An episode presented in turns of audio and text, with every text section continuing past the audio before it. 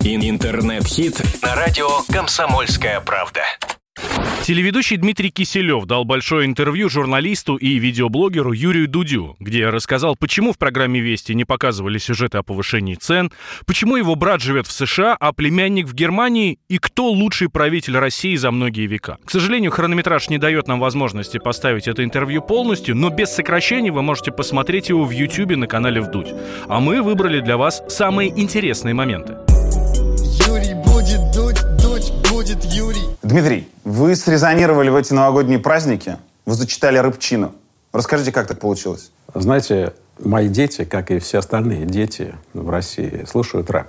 И у нас многодетная семья. И, конечно, нам интересно, что слушают наши дети. А рэп сейчас — это уже самостоятельная с- культура. Всем известно, что я не люблю русскую попсу. Я даже написал статью после клипа. Ибица, Ибица,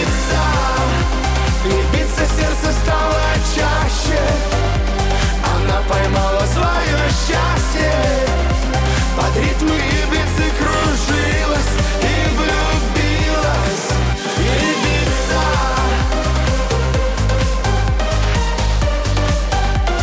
она поймала свое счастье. Под ритмы Ибицы кружилась и влюбилась. а, где сказал, что это не национально и не интернационально. То есть это вообще никуда. Россия нуждается э, в мощном культурном импульсе. Рэп как раз сейчас это, как мне представляется, и есть тот самый импульс. Мне захотелось взять под защиту тогда Хаски, который попал в трудное положение, и рэперов, которым стали отменять концерты. И поскольку нашу программу смотрят люди более старшего поколения, которые далеки от рэпа, то моя задача была им рассказать, что такое рэп. Ну, в таком, в адаптированном м, виде. И э, приблизить рэп к традициям отечественной культуры. Я это сделал через Маяковского и через Есенина. Царям дворец построил Растрелли. Цари рождались, жили, старели. Дворец не думал о вертлявом постреле. Не гадал, что в кровати царицам веренной раскинется какой-то присяжный поверенный. От орлов, от власти, одеял и кружевца голова присяжного поверенного кружится. Качались две огромных тени от ветра и пуль скоростей. Да пулеметы, будто хрустенье ломаемых костей. И мне представляется, что это и стало, этот э, комментарий, эта культурная страничка в моей программе, она и стала как раз поворотным пунктом а, в отношении к рэпу в России, во всяком случае, в публичном отношении. А это действительно имело большой резонанс. Потом мне позвонили э, коллеги с хип-хоп-радио 93.2, поблагодарили э, за поддержку и даже захотели сделать со мной интервью. Мне это было очень приятно. А потом, значит, э, такой хайп Я скорее пошел. про резонанс, про резонанс, когда вы уже Да. непосредственно надели кепку, треники и пошли А. читать на голубом огоньке. Ну, это была самая ирония такая. Да, действительно, я попробовал себя в этом жанре. И, кстати, рэперы меня поддержали тогда. Это какие? Ну, Крафтс, например. Мы- он как раз был таким бэк-вокалом там. И какие-то показал мне приемы. Но это была шутка. Это было, это было, это было выступление в юмористической программе «Мастер смеха». Но действительно, хай был э, таким большим, что, в общем, не оставил мне варианта, кроме как объявить о том, что я сделаю рэп-фестиваль в Коктебеле. Вы сами сказали про Ибицу. Объясните, чем ваше новогоднее выступление отличается от клипа Ибицы? Ну, И об то, и то пародия, и то, и то об, прям... Об Ибице даже э, неприятно говорить, когда два народных артиста купают друг друга в экскрементах, э, то мне представляется это недопустимым. Даже если это пародия. Это так называемый туалетный юмор, который, в общем, никого не украшает. Справка на радио «Комсомольская правда». Дмитрий Киселев, российский журналист и телеведущий, генеральный директор Российского международного информационного агентства «Россия сегодня», заместитель генерального директора ВГТРК, москвич, 64 года. На телевидении с 89-го. В настоящее время наиболее известен общественности как ведущий программы «Вести недели», автор, пожалуй, самого известного мема в России. Совпадение не думаю. Кстати, высказывание про радиоактивный пепел тоже авторство Дмитрия Киселева. Да и Россия единственная страна в мире, которая реально способна превратить США в радиоактивный пепел. Помимо журналистской работы, Дмитрий Киселев – основатель фестиваля «Джаз Коктебель», а с 2012 года занялся созданием винодельческого хозяйства «Коктебель». Я смотрел последний выпуск «Вести недели», и у меня э, появилось желание поговорить про два сюжета, которые там были. Во-первых, сюжет про Венесуэлу. Mm-hmm. которую откуда рапортовал ваш военный корреспондент. В этом сюжете вы рассказали, что в Венесуэле происходит переворот, что там а, появился президент-самозванец, которого поддерживают. Соединенные Штаты Америки, что нынешний президент Мадуро, в общем-то, хороший парень, помогает бедным, и его служба развозит по окраинам э, продовольственные пакеты. Ну, еще была местная журналистка, которая сказала, что американцы уже ввели цензуру в Венесуэле. Для начала, вы довольны этим сюжетом? Да, я доволен, потому что Степаненко, наш корреспондент там, это военный корреспондент, и он э, рассказывал то, о чем видит. И, кстати, там был интересный момент, что весь, э, так сказать, западный продвинутый цивилизованный мир не показывает митинги в поддержку Мадура, искажая тем самым пропорции происходящего. Ну да, про это как раз журналистка говорила. Да, которая... журналистка говорила об этом. Да. Смотрите, но в этом сюжете не было ни слова про то, что в Венесуэле минимальная зарплата и пенсия 11 долларов, что после того, как умер Чавес, инфляция несколько миллионов процентов, что за последние годы 3 миллиона граждан Венесуэлы уехали из страны от голода. Не было ни слова, что Венесуэла обладает крупнейшими запасами нефти, а граждане президента Мадура реально голодают. Объясните, почему про это не было ни слова? Ну, во-первых, это все известно, э, и об этом говорится на отечественном телевидении. И, например, э, в программе «60 минут» все это подробно э, было рассказано. Действительно, в Венесуэле есть проблемы, но они не лечатся государственным переворотом. Поэтому говорить, как плохо живет Венесуэла, в данном случае, я считаю, что было неуместно, потому что, да, это не самая богатая страна. Украина тоже плохо жила при Януковиче. Сейчас, после госпереворота, стала жить еще хуже. То есть я не поддерживаю госпереворот. Смотрите, а вы не представляете, что есть люди, которым не смотрят программу «60 минут», которым совершенно не сдались там, ни ее ведущие, ни ее риторика, они ждут Дмитрия Киселева mm-hmm. как единственного источника информации после трудовой недели услышать, что же там в мире происходит. И вы ни один из этих фактов не приводите. Ну, нельзя привести все факты. Информация — это всегда ее отбор. То есть вы, вы считаете... не можете рассказать все о Венесуэле. А то, что эти факторы вы не выбрали, вы просто считаете их незначительными? Я считаю их в данном случае несущественными для э, госпереворота. То есть э, важно было показать, что в стране возникло двоевластие. А оно губительно, и я абсолютно убежден, что Венесуэла от этого лучше жить не станет. А 2013 год. Мы даем 3 миллиарда кредита Украине. Через несколько недель происходит переворот. В 2014 году мы списываем 31 миллиард долларов Кубе. И совсем скоро Куба впервые за долгое время начинает устанавливать добрые отношения с Соединенными Штатами, и Куба начинает поворачиваться в сторону Соединенных Штатов Америки. За последнее время мы отдали Венесуэле 17 миллиардов долларов кредита, и в Венесуэле происходит переворот. Не кажется ли вам, что руководство нашей страны делает что-то не так? Понимаете, какая штука, что э, вы пытаетесь связать э, кредит с переворотом. Нет, я пытаюсь связать... Да. Ни, ни, ни в коем случае. Деньги, на которые я тоже имею основания, поскольку mm. я налогоплательщик нашего государства, отдаются э, кредитами в государство, по сути, эти деньги сжигаются. Ну, мы даем кредит, рассчитывая на какие-то добрые отношения. А там происходит переворот, и страны от нас отворачиваются. И рассчитывать на возврат этих кредитов либо тяжело, либо невозможно. Как мне представляется, в вашем вопросе содержится ложное утверждение. Куба от нас не отвернулась. А они, э, так сказать, э, открыли американское посольство. Это, так сказать, э, гадюшник, который будет работать против них. И, и на этом обожглись. Не вот, факт. и все. Она наш союзник.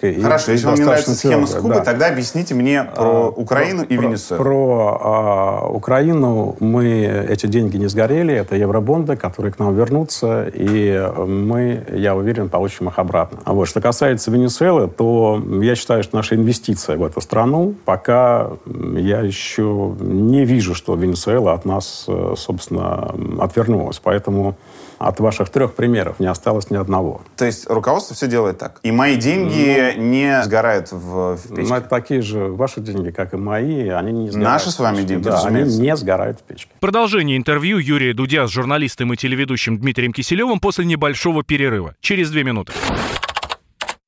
Интернет-хит на радио «Комсомольская правда». Особый случай. По понедельникам в 5 вечера по Москве. Касается каждого. Интернет-хит на радио «Комсомольская правда». Вы слушаете интервью Юрия Дудя с журналистом и телеведущим, главой информационного агентства «Россия сегодня» Дмитрием Киселевым. Второй сюжет, который меня заинтересовал в э, последней программе, он был с Курильских островов. Тоже уточним, этот сюжет вам понравился? Мне очень понравился, потому что наша корреспондентка оказалась на острове Шикотан. Туда вообще мало кто добирается, и показали реальных людей. Да. Так, отлично. Э, Смотрите, что было там? Я конспектировал. Рост рыбной промышленности. Оперный певец, который приехал путешествовать, заехал на Курилы и дал бесплатный концерт. Меня, правда, смутило, что ни одним планом не показали зрители этого концерта. Ну, окей. Там прозвучала фраза «Так многих приезжих удивляет развитая островная инфраструктура». Также было сказано, что за последние два года на острова переехало 74 человека. Правда, меня тоже смутило, что не было сказано, сколько за эти два года уехало оттуда. В этом репортаже не было про Курилы. Репортаж был вызван актуальной повесткой, наши переговоры по поводу Курильских островов. Не было ни слова про остров Итуруп. Вы когда-нибудь слышали про поселок, который называется Горное? Дело в том, что репортаж с острова Итуруп э, у нас был в предыдущей программе, а сейчас э, был, это был репортаж с острова Шикотан. Там, как известно, речь идет о четырех островах. Э, Итуруп, Хабамай, Шикотан и Кунашир. Был ли в репортаже про остров Итуруп что-нибудь про поселок Горное? Не помню, как это называется, но мы делали репортаж с этих островов. Мне принципиально, щас было не- ли там? Я сейчас точно не могу вспомнить, горное это называется или нет. Я- Для меня было важно название острова. Понятно. Ну, смотрите, что такое поселок Горное? Почему я так к нему прицепился? Поселок Горное — это военный городок, в котором сейчас из 30 домов многоквартирных жилые меньше половины. Это поселок, куда иногда дороги не бывает в течение двух месяцев. То есть люди там, в течение двух месяцев отрезаны от всего, в том числе от скорой и медицинской помощи. Учителей не хватает, один человек преподает и рисование, и музыку, и физику, и все остальное. Почему программа «Вести недели» не показала такие Курильские острова? Они тоже есть, и там тоже живут Нет, наши с вами мы, люди. мы показали такие, и, по-моему, даже из Горного у нас и был репортаж. Мы м, показали и такие острова, и, например, сказали, что э, на Шикотане нет ни одного квадратного метра асфальта. Ну, к примеру, в этом репортаже. Вы сказали, что там нет асфальтовых дорог. Да, там нет асфальтовых, да, да, там нет асфальтированных дорог. Это было вскользь. И это было очень вскользь. Вот это ваше оценочное суждение. Да? Вот. Мы- мы- мне кажется, что мы, мы показали это все очень внимательно. А Мы не скрываем, что на Шакотане и на Итурупе жизнь, э, качество жизни не самое лучшее. Но в то же время мы сказали, что сейчас там принята программа объемом 11 миллиардов рублей, э, которая будет, э, так сказать, развивать эти острова. У нас действительно много еще медвежьих углов в России, и мы не утверждаем, что у нас везде очень сладкая жизнь. Почему ни в одном выпуске после Нового года не было ни слова про повышение цен? А эта тема волнует всех. Но это, собственно, не является новостью да, в данном случае. И мы рассказываем об экономике на России достаточно э, прямо. И я сам говорю в эфир, что основная проблема, как мне представляется, России, неспособность пока найти ключи от нашего экономического роста. Если есть падение, то мы говорим о падении. Если... э, А сейчас падение или рост? Нет, сейчас рост. Сейчас рост. Сейчас рост, да. А, а на чем основана вот эта гипотеза? Это не гипотеза, это данные Росстата. Сейчас у нас есть экономический рост, там более 1%. Поэтому А, это объясните не тогда- гипотеза. Да. Тогда объясните мне, если экономический рост, почему э, растут э, цены? Почему людям покупать вещи дороже? Яйца, автомобили, Это связано... бензин. Я, я сам не экономист, я выпускник филологического факультета, и я думаю, что при экономическом росте тоже могут расти цены. Не э, всегда экономический рост э, связан с падением цен. Людям теперь тяжелее купить десяток яиц, чем было раньше. Это экономический рост? Э, Это не связано с экономическим ростом. Я думаю, что вы, вы говорите про эти 9 яиц, что? Нет, я имею в А виду, что яйца подорожали на 5%. Ну, что-то подорожало на 5%, что-то подешевело. Что Это- подешевело? Я не экономист, и у меня делают это экономические обозреватели. Я думаю, что это не, так сказать, э, драматичная проблема. И рост цен не драматичен сейчас в России. Не драматично для кого? Ну, для большинства людей, подавляющих, э, для подавляющего населения России, не драматично. Кстати, мы ни разу не рассказывали о росте пенсии, который обозначился с этого года. Это небольшие проценты, это ползучая история.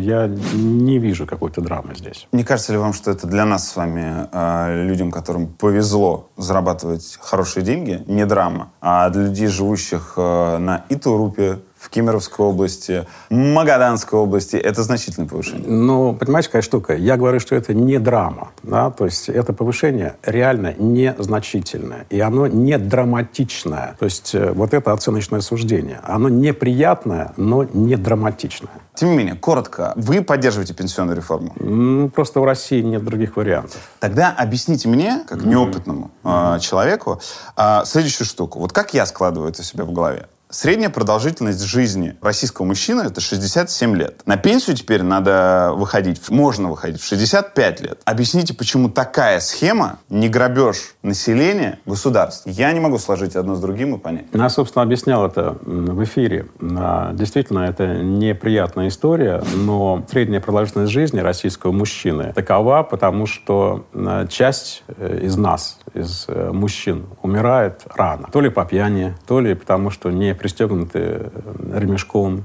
то ли из-за нарушения техники безопасности, то ли из-за вредных привычек, и умирает э, в, так сказать, в молодые годы. Статистика говорит о том, что если мужчина дожил до 50, то у него уже большой шанс дожить и до 70. То есть люди в предпенсионном возрасте, если они даже если они не уничтожили себя раньше, то они тогда спокойно выйдут на пенсию и будут наслаждаться внуками. Объясните, почему это не грабеж? Я не очень понял. Потому что... Вы сейчас объяснили с позиции вообще другой. Нет, я, я объяснил с демографических позиций, и это не является грабежом, потому что человек поживет на пенсии, мужчина поживет на пенсии.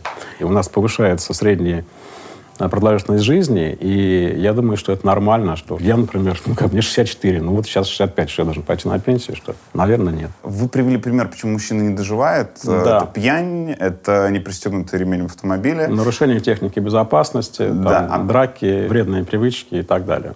Почему вы не приводите Общее тяжелое... презрение. Нет, тяжел... общее презрение. Презрение к смерти вообще наше. А почему вы не говорите о том, о суровых условиях жизни, которые есть в некоторых регионах э, нашей страны? А, Да, Ввиду я- климата, ввиду тем, чем занимаются в этих регионах. просто даже в суровых условиях нужно следить за собой. Юрий будет дуть, дуть будет Юрий. Расскажите, пожалуйста, это мне не дает покоя вот те самые пару лет, что об этом стало известно. Почему вы решили приобрести квартиру в жилом комплексе «Легенда Цветного» А ну, Мы жили же 50 лет э, за городом, Королеве? Да, в Королеве. На участке моих родителей. И, и там родились наши дети. Потом, когда... Ну, естественно, что мы... Дети взрослели, и мы хотели переехать э, в Москву. Когда у меня появилась неожиданно совершенно еще и вторая работа в агентстве, Случайность? То этот вопрос стал острым. Нужно было ездить. И мы переехали из деревни в город. Квартира в этом жилом комплексе. Я каждый раз, когда снаружи прохожу, а это довольно модное место у молодежи, все, что там Нам тоже нравится, да. все, что происходит вокруг. И когда я на ЦИАНе смотрю, сколько они стоят, а стоимость 160 миллионов для 200 квадратных метров, это даже дешево сейчас. Сейчас она стоит дороже. Меня интересует вопрос, что там есть за эти деньги? Что? Бомбоубежища, какие-то самоготовящиеся кухни. Что там? Для нас э, определяющим было само место, потому что оно находится между телевидением и, и агентством. Вот этот треугольник, и он сориентирован на север, на Ярославское шоссе, к Королеву, к нашей, ну, теперь уже даче. А когда вы покупали ее, а, это по договору 2014 год, она в долларах стоила 4,5 миллиона долларов. Откуда у вас такие деньги? Я всегда хорошо зарабатывал. Совпадение? Не думаю. У меня был один из первых «Мерседесов» в Москве. Это в каком году? А, Это был 90-й год. И я сделал фильм «100 дней президента Горбачева». Мы сделали с э, моим коллегой Гердом Руге. Это знаменитый немецкий телевизионный журналист. И мы с Гердом сделали фильм советско-германский «100 дней президента Горбачева». Тогда Горбачев стал президентом, и это была моя идея. Ну, если стал президентом 100 дней, значит, э, тогда давайте мы оценим. Так. Ну, вот. И на сотый день э, Горбачев дал интервью для этого фильма, и э, нашим условием было то, что ну, премьера будет одновременно в Советском Союзе и в Германии. Это было соглашение между Гостелерадио СССР и АРД, Первым немецким телевидением. И я написал большую часть этого сценария. Герт взял внешнеполитические блоки, я взял внутриполитические. Мы смонтировали фильм в Германии, и я получил огромные деньги Какие? тогда. Ну, мне хватило на Мерседес и на то, чтобы построить э, коробку дома, в котором мы, собственно, в Королеве живем, где выросли наши дети. А, Естественно, я заплатил налоги, жизнь совершенно преобразилась. И потом я работал и с западными компаниями, с французским телевидением, и с японским, с NHK, и с ARD. Я себя достаточно уверенно чувствовал всегда. Всегда зарабатывал хорошие деньги. Потом я уехал на Украину. На Украине был по тем временам космический контракт. Я был первым российским журналистом, который работал на Украине. Естественно, что какие-то деньги у меня сохранились. Космический это... Космический контракт. Это полмиллиона долларов в год. Да. Вы работник государственных компаний сейчас, российских. Ну, сейчас, да. Я ничего не путаю. Источником вашего нынешнего благосостояния вполне можно считать граждан России, которые вот этот самый бюджет и формируют. Почему? Я же вам сказал, что я работал в частной компании на Украине, где у меня был космический контракт. Я не знал, что все деньги, которые вы А я привезли не с сказал, Украины, что вы- все. Но часть денег это Часть. деньги России сегодня Да, мы же и говорили, да. ВГТРК. Да, у меня высокая официальная зарплата. Продолжение интервью Юрия Дудя с журналистом и телеведущим Дмитрием Киселевым после небольшого перерыва. Через две минуты. Ин- Интернет-хит на радио «Комсомольская правда». Будьте всегда в курсе событий. Установите на свой смартфон приложение «Радио Комсомольская правда». Слушайте в любой точке мира. Актуальные новости, эксклюзивные интервью, профессиональные комментарии. Доступны версии для iOS и Android. «Радио Комсомольская правда». В вашем мобильном. Ин- Интернет-хит на радио «Комсомольская правда».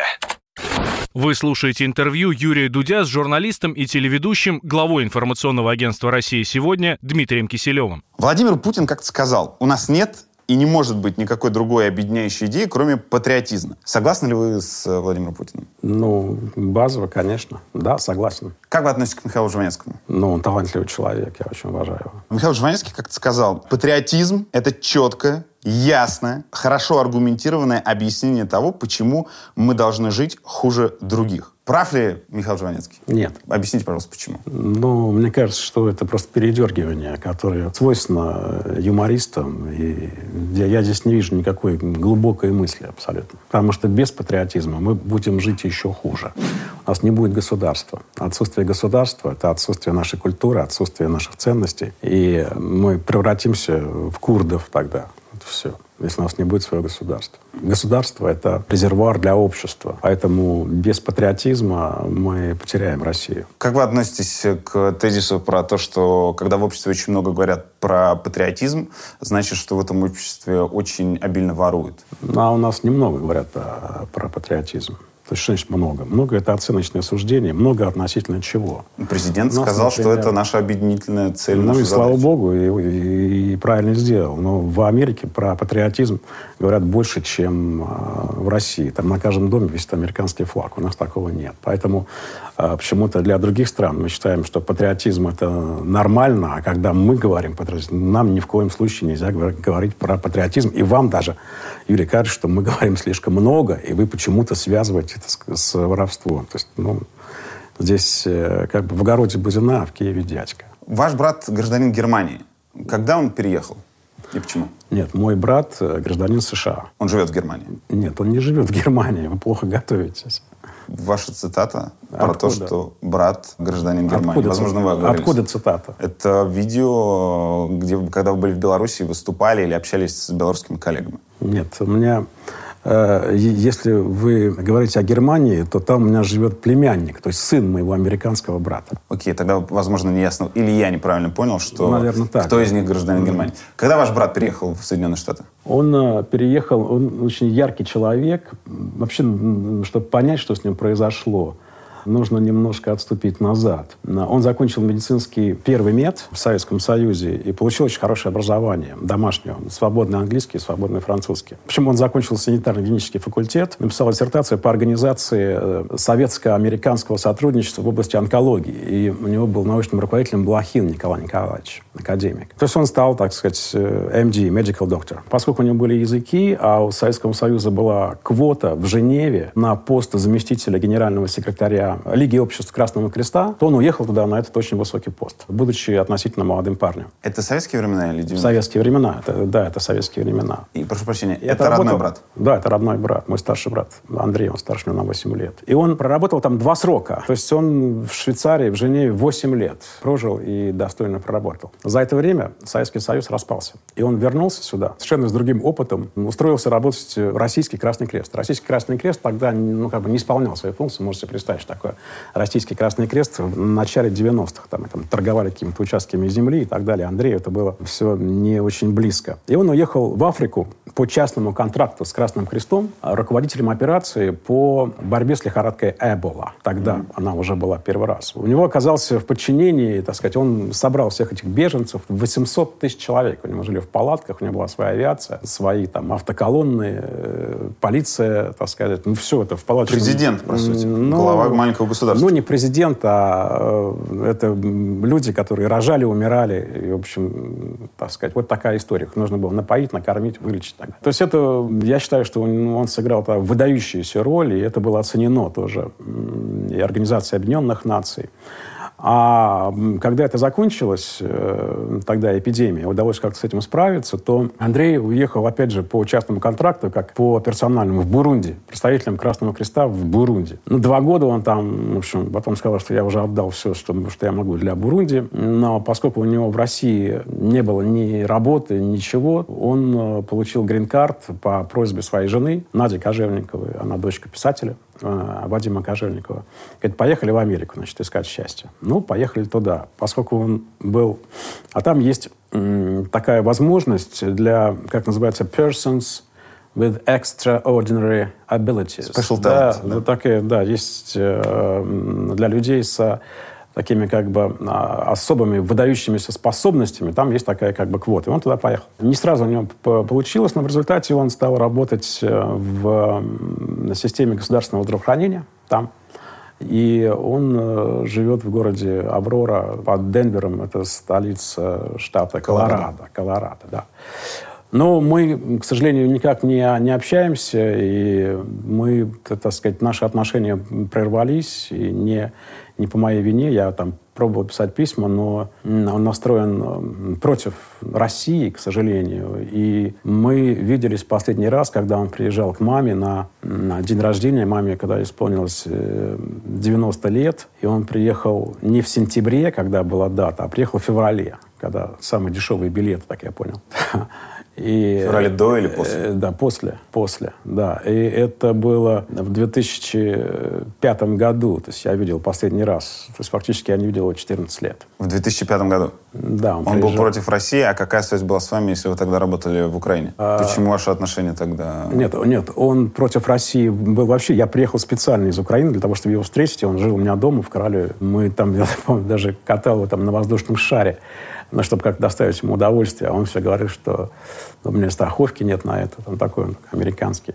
А чем вы объясняете то, что не сложились отношения? То есть сейчас я бы понимал, все-таки вы ну, ассоциируетесь ну, с Россией как с ну, государством, а тогда у вас ну, и взгляды это, были другие. Это было из-за отношения к нашим родителям. А. Ну, это такая семейная история абсолютно. То есть это, в ней нет никакой политики. Сын вашего брата, гражданин Германии. И да. тут я не ошибаюсь уже. Этот самый сын, то есть ваш племянник, воевал в Донецкой Народной Республике. Да. А, для начала на стороне ополченцев, я правильно понимаю? Да. Как так получилось?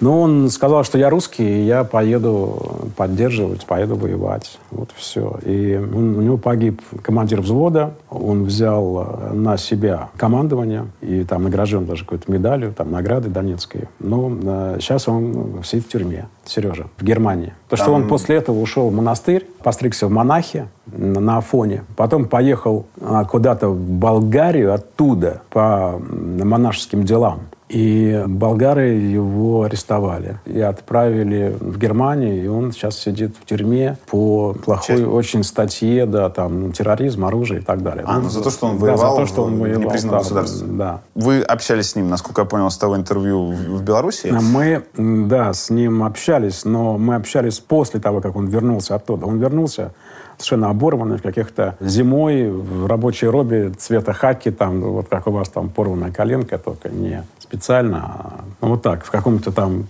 старой дубленке с чужого плеча. То есть он такой вернулся совсем в неприглядном виде. Я, конечно, одел его, и потом он рассказал, что он был там. Он жалел о том, что воевал? Нет.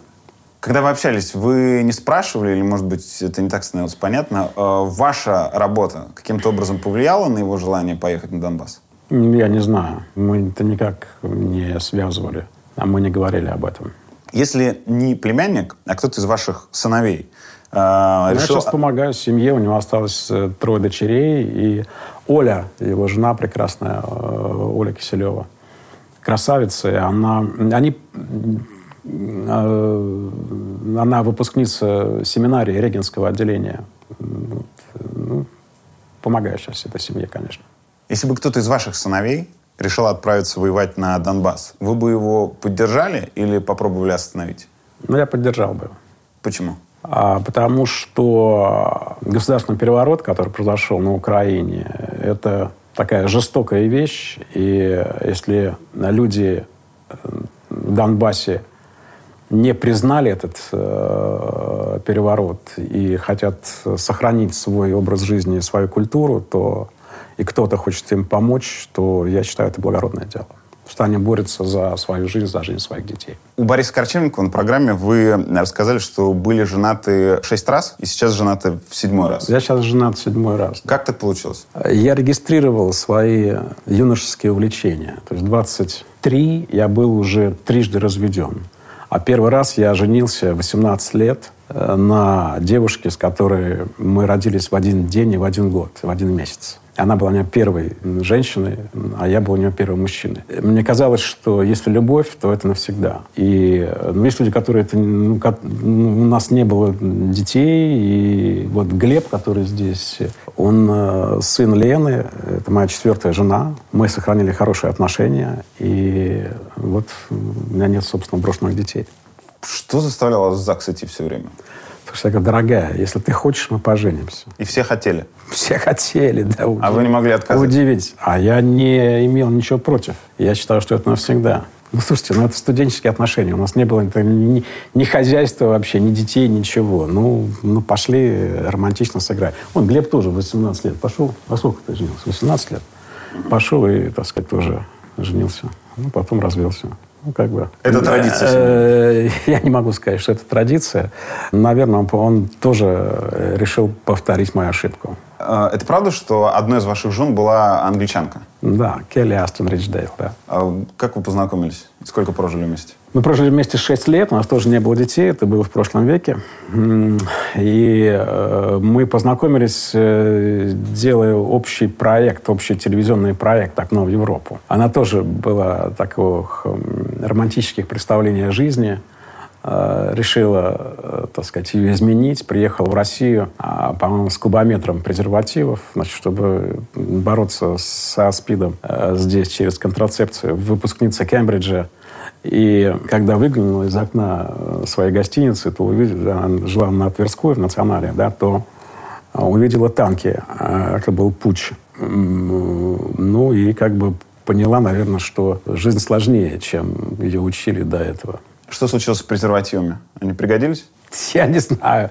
Это было без меня. Она просто рассказывала. Я ей этот вопрос не задавал. Наверное, она их раздала. Она такой человек пассионарный. Наверное, как-то она их э, раздала. А напомните, на чьи деньги делалась программа «Окно в Европу»? А мы выиграли грант э, Европейского Союза и м, По спокойно- сути, это ЕС давал деньги на то, чтобы вы рассказывали о Да. том, как живет ЕС. Да, а, о конечно. прелестях жизни в Евросоюзе. Да, да, да, да. Допускаете ли вы, что эм, через э, какое-то время пройдут годы и про встречи, фотографии вместе с Владимиром Путиным? Вы допускаете, что, допустим, Владимир Путин через 10 лет будет анти, антигероем программы, которую вы будете через 10 лет вести? Я не думаю, потому что Путин э, очень крепкая сформировавшаяся личность, на совершенно другой закваске человек. Продолжение интервью Юрия Дудя с журналистом и телеведущим Дмитрием Киселевым после небольшого перерыва. Через две минуты. Интернет-хит на радио «Комсомольская правда». The time for empty talk is over. We will make America great again. Это все мы слышали. А что на самом деле происходит в США? Реальные новости, курьезы и события, которые нигде, кроме Штатов, случиться не могут. Как они там за океаном вообще живут? Разбираемся в программе «Не валяй дурака Америка» с Марией Берг и Александром Малькевичем. Слушайте и звоните по понедельникам с 12 часов по московскому времени. Интернет-хит на радио «Комсомольская правда». Вы слушаете интервью Юрия Дудя с журналистом и телеведущим, главой информационного агентства «Россия сегодня» Дмитрием Киселевым. За что вы любите Владимира Путина? Я скорее уважаю его и... То есть не любите? В, в каком смысле? Сейчас идет э, путаница. По-христиански я люблю его, конечно, да такой христианской любовью. Я считаю, что он сохранил государство наше. А я считаю, что он даже не просто сохранил, он его создал. И вот эту модель государства, которая будет существовать, слава богу, и после него. Это очень важно. И он вселил в людей надежду. А он а, улучшил его решения и его твердость улучшили качество жизни в России, сделали жизнь в России безопаснее, как внутри, что касается преступности, так и по внешнему периметру. Он здесь э, настоящий, я понимаю, что вы сейчас уцепитесь за это слово, ну, отец, да, в этом смысле. Потому что психологи говорят, что главная функция отца в семье, как, как главы семьи, это безопасность. И в этом смысле он, конечно, вот сыграл такую роль в России на этом переломном этапе. Он, наверное, лучший правитель на, на России за многие века. За многие или за все? Ну, это... Кто был лучше было, правителем было, России, было, по-вашему, кроме Путина? Это слишком э, такая лучше-хуже, такая шкала. В чем-то кто-то лучше, в чем-то кто-то хуже. Э, я думаю, что... Но он сопоставим по масштабу деятельности, я думаю, что и с Петром, и с Екатериной, безусловно. А расскажите тогда вещи, за которые вы Владимира Путина критиковали программе. Я написал, у меня недавно вышла книжка с э, Николаем Злобиным, и там я писал, что я с чем-то не согласен, например, да, э, с президентом. Ну, я, например, считаю, что у нас неверная конструкция власти в России. Я считаю, что президент должен возглавлять правительство, ну, так как это в Штатах, например, да. А у нас отдельно президент, а отдельно премьер. А, То есть, чтобы он управлял всем? Ну, как Трамп, да, скажем, э, или как, как, как американский президент, э, чтобы э, у нас не было премьер-министра, а функции премьер-министра исполнял президент. В Америке же нет премьер-министра, да, вот, собственно, президентская республика. Если она у нас президентская, то я считаю, что президент должен возглавлять у нас правительство. Я считаю, что нам нужно изменить, например, гражданский кодекс и ввести такую категорию, как гражданский союз. То есть это не однополый брак, а гражданский союз. То есть это другая, собственно, конструкция. И тем самым мы а, уберем все, так сказать, претензии ЛГБТ, там, что вот у нас нельзя там, однополый брак и так далее. Я считаю, что у нас неверно распределяется партийное время. Знаете, знаете вы или нет, но на государственном телевидении считается время, которое выделяется на, на партийную агитацию и рассказы о партиях. Перед выборами? Да. Нет, вообще, вообще постоянно, каждый день. Вот. Раз в месяц э, государственное телевидение отчитывается о том, сколько времени э, в эфире рассказывалось о каждой партии. Четыре партии имеют равное время. Таким образом, три четверти времени у нас отдается ну, как бы оппозиции. Я считаю, что это абсолютно ненормальная история. Так сказать. Вы не согласны в том, что он не возглавляет правительство. А еще, какие ошибки, на ваш взгляд, допускал Владимир Путин в последнее время? С чем вы с ним не согласны? Понимаете, какая штука, что Это можно назвать ошибками, а можно а, назвать э, неисполненной задачей. Это что, ошибка или нет? Вот неисполненная задача. Да? Вот, скажем, постановка задачи достигнуть экономического роста темпами выше среднемировых. Но вот никак не растет кокос, понимаете, что какая штука. А я понимаю, что это связано с санкциями, но и там чем-то еще может быть. И опять же, я не экономист, но эта задача должна быть исполнена обязательно. И Путин сам говорит, что ну, он отвечает за все как, э, как президент. И вот эта задача пока не исполнена. Я не могу назвать это ошибкой, потому что не знаю, у кого получилось бы решить эту задачу, но пока не получается. А Собственно, ошибок не вот было? это моя самая... То есть Путин человек, который не допускает ошибок. Нет, наверное, допускает. Он, э, я думаю, что иногда слишком доверчиво относится к людям. И, кстати, я думаю, сам жалеет, что слишком доверчиво в свое время отнесся и к Западу и так далее.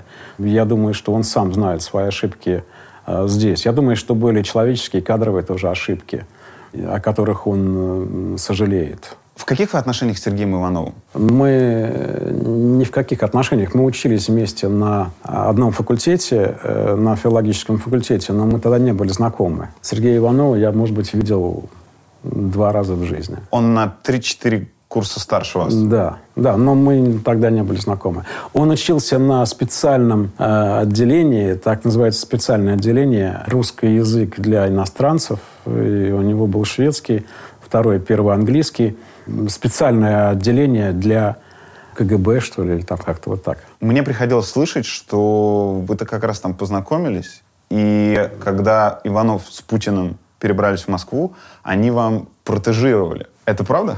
У вас ненадежные источники информации, да, то есть они мне не протежировали.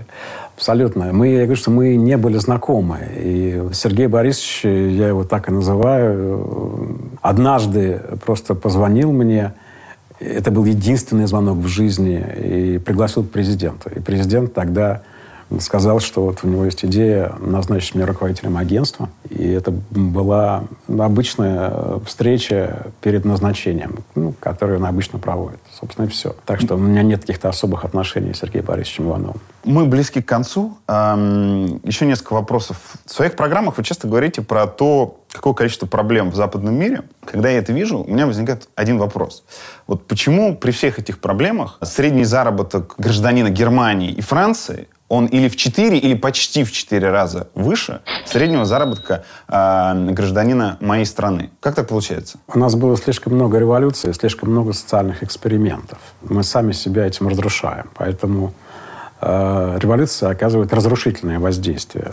Что касается Советского Союза, то это была тупиковая ветвь развития, м, эволюции человеческой. И мы вышли из э, Советского Союза, с одной стороны, с э, большими техническими достижениями, а с другой стороны, с таким отрицательным социальным опытом, к которому относится иждивенчество, неумение жить в рыночной экономике. Рынок оказался гораздо сложнее, чем просто некая саморегулирующаяся система. И мы до сих пор осваиваем э, рынок э, и демократию с некоторой долей романтизма, э, отдаемся вот этой стихии и набиваем себе шишки. Но при этом революции революциями, но у нас огромные природные ресурсы. И нефти, и вы помните, сколько она стоила в нулевых годах этого века, у нас гораздо больше, чем и у Германии, и у Франции. И по другим природным ресурсам мы тоже э, весьма хороши. Как так получается? И кто виноват в том, что имея все вот эти вот ресурсы, мы живем хуже, чем в Германии и Франции? А, Я уже сказал, что мы не умеем пользоваться рынком. Нам некому и некогда, и негде этому было научиться. Западные цивилизации в этом рынке э, жили весь 20 век, а мы нет. И мы вышли, э, ну, как говорил Кучма, второй президент Украины, словно из зоопарка выпустили. Это какая там демократия, когда все выпустили там вот, и давайте, так сказать, налаживать свою жизнь. Это первое, да, вот. И э, второе, что сейчас, конечно, оказывают э, воздействие на нас и западные санкции. мы не умеем пользоваться? Это мы, те, кто здесь Мы живет? страна, Или да. те, кто нами руководит? Ну, они тоже здесь живут. Я думаю, что все не умеют этим пользоваться достаточно. И те, кто руководят, тоже? Конечно. А Владимир Путин? Он же наш. Он лучший из того, что у нас сейчас есть. Да? Но, к сожалению, не все зависит от одного человека. Я бы здесь не стал выстраивать тоталитарную систему снизу. Нужно тоже начать с себя. К сожалению, рынок делают и рядовые люди. Они знают свой маневр на рынке.